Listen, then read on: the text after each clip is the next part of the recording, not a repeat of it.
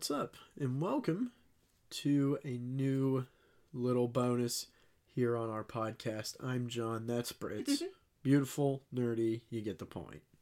So, real quick, this is actually just a compilation of all four of the different Halloween creepypastas all put in one. There is the Hypno's Lullaby reading from the Creepy Dex episode, along with the three creepypastas that were written and read on the AI episode. So there is still one more episode of Halloween we're doing. It's going to come out here early in November, probably before the 10th if I'm doing it my way. That will be a surprise, though. Um, but whatever the next publish is is going to be the final Halloween thing. We were pretty badly stretched thin for this October, but next year will be bigger. It will be better. And by then, we will have had two new podcasts at least launched. Mhm. Uh, more info on that in another time.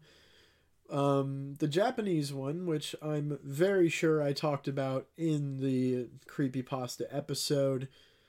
Um, if I didn't, well, I guess this bonus is also a very good time to mention. We're going to be doing a deep dive Japanese kind of history series for a few episodes. Maybe we've planned about eight to begin with, and you know, depending on if we like it enough or not, we'll be continuing. I think we will, though. um, the other one we're going to be working on, I'm not ready to talk about yet, but it's coming sooner. We've already got episode one recorded, not edited. And I'm going to get out of your hair, so please enjoy this compilation and bonus.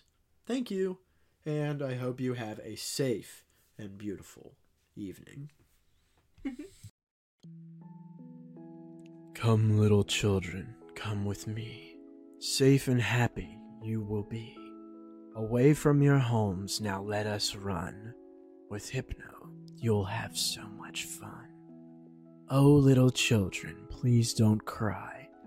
Hypno wouldn't hurt a fly. Be free, be free, be free to play. Come down in my cave with me to stay. Oh, little children, please don't squirm. Those ropes I know will hold you firm. Hypno tells you this is true, but sadly, Hypno lied to you. Oh, little children, you mustn't leave. Your families for you will grieve. Their minds will unravel at the seams, allowing me to haunt their dreams. But surely all of you must know that it is time for you to go. Oh, little children, you weren't clever. Now you shall stay with me forever. Naruto, the Cursed Scroll. It was a dark and stormy night, and I found myself browsing through an old dusty box of VHS tapes in the basement of a thrift store. Among the random assortment of tapes, one particular cassette caught my attention. It had a handwritten label that simply read Naruto, the Cursed Scroll. I was a fan of Naruto, and the idea of a lost episode intrigued me. I decided to purchase the tape and take it home. When I got home, I dusted off my VHS player and inserted the mysterious tape. The video started with static and flickering, and for a moment I thought it was a damaged recording. But then the familiar opening theme of Naruto began to play, albeit distorted and eerie. The characters in the in- intro had a sinister, hollow look in their eyes, and the music was eer- eerily slowed down. As the episode started, I immediately noticed that something was off. The animation quality was much darker and more detailed than anything I had ever seen in the series. The colors were muted, and the characters appeared as though they were in constant pain, their faces twisted in anguish. The story of the episode centered around Team 7's mission to retrieve a sacred scroll. However, the mission quickly dissolved into a gruesome nightmare. The characters' faces, unimaginable horrors, and violence was far more graphic than anything ever shown in the official series. I watched in horror as beloved characters met gris- grisly fates, their screams and pleas echoing through the distorted audio. Naruto, Sasuke, and Sakura were not immune to the nightmare. Their physical and mental states deteriorated with each passing scene. Naruto's skin began to crack and peel, revealing raw, bloody flesh underneath. Sasuke's Sharingan spiraled out of control, causing him excruciating pain. Sakura's eyes turned bloodshot and her hair started falling out in clumps. The cursed scroll, which was supposed to contain powerful jutsu, became a cursed object that whispered malevolent secrets to its readers. It lured the characters into madness, and as they read from it, their bodies twisted and contorted into grotesque forms. It was as if the scroll itself was a sentient, evil entity. As the episode continued, it became apparent that there was no escape from this horrifying reality. The characters were trapped in a never ending cycle of pain and suffering. The sense of hopelessness was overwhelming, and I couldn't tear my eyes away from the screen, even as my own heart raced with terror. Suddenly, the screen went black, and a single message appeared in blood red letters You never should have watched this. The video ended abruptly, leaving me in stunned silence. I removed the tape from the VHS player, my heart pounding. I couldn't shake the feeling of dread that had washed over me. I tried to find information about the episode online, but there was no record of Naruto the Cursed Scroll anywhere. It was as if the episode had never existed. To this day, I can't forget the horrors I witnessed in that lost episode of Naruto. I often wonder if it was a cursed artifact, a forbidden recording that was never meant to be seen. I can't help but feel that I unlocked something malevolent right that night, and I fear the consequences of my curiosity. I've learned to live with the knowledge that some things are better left lost, and I hope that by sharing this story, I can warn others not to seek out the cursed scroll, for it may still be out there, waiting to ensnare those who dare to watch it. The Haunting of Eterna Forest. In the small, quiet town of Eterna City, nestled deep within the dense Eterna Forest, a sinister tale has been whispered among the locals. They would often speak in hushed tones about a Pokemon unlike any other. This Pokemon was rumored to have dark powers and a haunting presence, and it was said to roam the very heart of the forest, where no one dared to venture. Its name was forgotten, lost to the ages, but it was simply known as the forest's curse.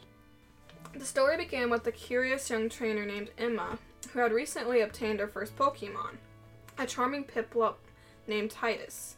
Eager to prove herself, she embarked on a journey through the Sinnoh region, but Eterna Forest was a place she knew she had to visit. The allure of the dark and mysterious forest was too strong to resist, despite the unsettling tales she'd heard. With Titus at her side, Emma entered the forest with a sense of trepidation. The dense trees loomed overhead, and the air was filled with an eerie silence. As she ventured deeper into the forest, she became aware of strange rustlings in the bushes, and shadows just danced beyond her peripheral vision. Hours turned into days, and Emma found herself hopelessly lost. Her Piplup, once lively and cheerful, had become quiet and withdrawn, as if a sense of impending doom hung over them. Food and water were running low, and panic was setting in. That's when she heard the voice, a whisper so faint that it seemed like the rustling of leaves. It called her deeper into the forest.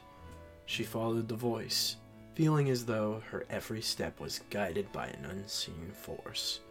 It led her to a clearing bathed in an eerie, otherworldly glow. In the center of the clearing stood an ancient gnarled tree, its bark etched with symbols and runes of language Emma couldn't understand. Beside the tree, the legendary forest cursed emerged, a creature shrouded in darkness with crimson eyes that pierced Emma's very soul.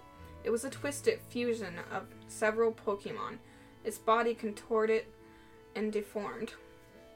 The creature spoke to her, not with words, but through her mind, a telepathic connection that sent chills down her spine. It revealed that it was the guardian of the forest, a Pokemon trapped by the curse centuries ago. It sought freedom and vowed to grant Emma power beyond her wildest dreams if she could help it. Desperation and curiosity overcome her, and Emma agreed. The creature's essence flowed into her, granting her abilities far beyond that of a typical trainer. Her Piplup, too, was transformed, evolving into a sinister version of itself, its eyes now cold and lifeless. Emma left the forest with her new found power, but it came at a great cost. Her connection with the forest curse was permanent. Its dark influence began to seep into her very being. She would hear whispers in the night, see shadows lurking at the corner of her vision, and feel an insatiable hunger for power. As she traveled the Sinnoh region, her name became known not for her skill as a trainer, but for the malevolent aura she exuded. She had become the embodiment of the forest's curse, a dark presence that struck fear into the hearts of all who encountered her. People of Eterna City warned travelers to stay away from the forest, for the haunting of Eterna Forest was no mere legend, it was now a living legend. The curse that had once imprisoned the creature now bound Emma, making her a part of the forest itself, forever haunting its depths. Years passed, and Emma's legend grew, but no one knew the true story behind her transformation. She remained a tragic figure, a warning to those who would dare to seek power in the darkest corners of the Pokemon world, forever lost in the haunting depths of Eterna Forest. In the heart of a forgotten town, hidden away in the shadows of an abandoned shopping center, there was an arcade that had been long erased from the collective memory of the locals. The Silver Screen Arcade was once a vibrant hub of excitement and joy, where children and teenagers gathered to play video games, exchange secrets, and create lasting memories. But as the years passed, it fell into disrepair and disuse, overshadowed by newer, flashier arcades in the bustling city. The owner of the Silver Screen Arcade, Mr. Huxley, was a mysterious figure, seldom seen by anyone outside of the town's original residents. His long, unkempt beard and ragged clothing made him seem like a madman. But he held an uncanny talent for fixing the arcade's vintage machines, keeping them in perfect working order. No one knew where he came from, but it was said that he had a deep affection for the arcade and would do anything to preserve it. One stormy night, as rain poured relentlessly from the heavens, a group of misfit teenagers stumbled upon the arcade. They had heard tales of the Silver Screen Arcade from their parents, who spoke of it with a mix of nostalgia and dread. Intrigued by the legends, they decided to explore the decaying arcade. The arcade was a maze of flickering neon lights and the echoes of bygone laughter. The machines seemed to come alive as the teenagers played them, their retro sounds filling the air. But as they delved deeper into the arcade, they noticed that there was a game unlike any they'd ever seen before. Tucked away in a corner, covered in a thick layer of dust, was a game titled Eternal Challenge. The screen displayed a gruesome, pixelated depiction of a sinister carnival, with grotesque clowns and eerie rides. The teens couldn't help resist the temptation to play, and as they started the game, they were greeted with ominous music and unsettling imagery. As they played, they realized that the game seemed to predict their every move. It showcased their deepest fears and darkest secrets, twisting them into horrific scenarios. Panic overtook them, and they desperately tried to quit the game, but the controls wouldn't respond. They were trapped in a nightmarish world.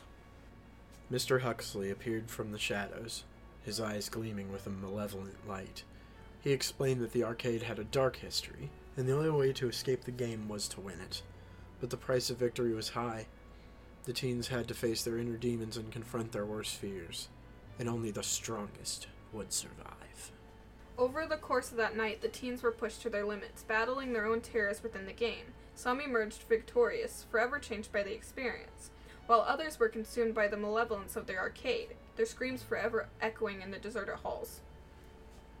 to this day, the Silver Screen Arcade remains hidden in the shadows, a place of forgotten nightmares and cursed games. The townsfolk dare not speak of it, for those who do are said to hear the chilling laughter of clowns in their dreams, a reminder of the eternal challenge they can never forget. And remember, If you ever come across an old abandoned arcade in a forgotten town, beware of what you might awaken in the darkness. For some nightmares are better left undisturbed.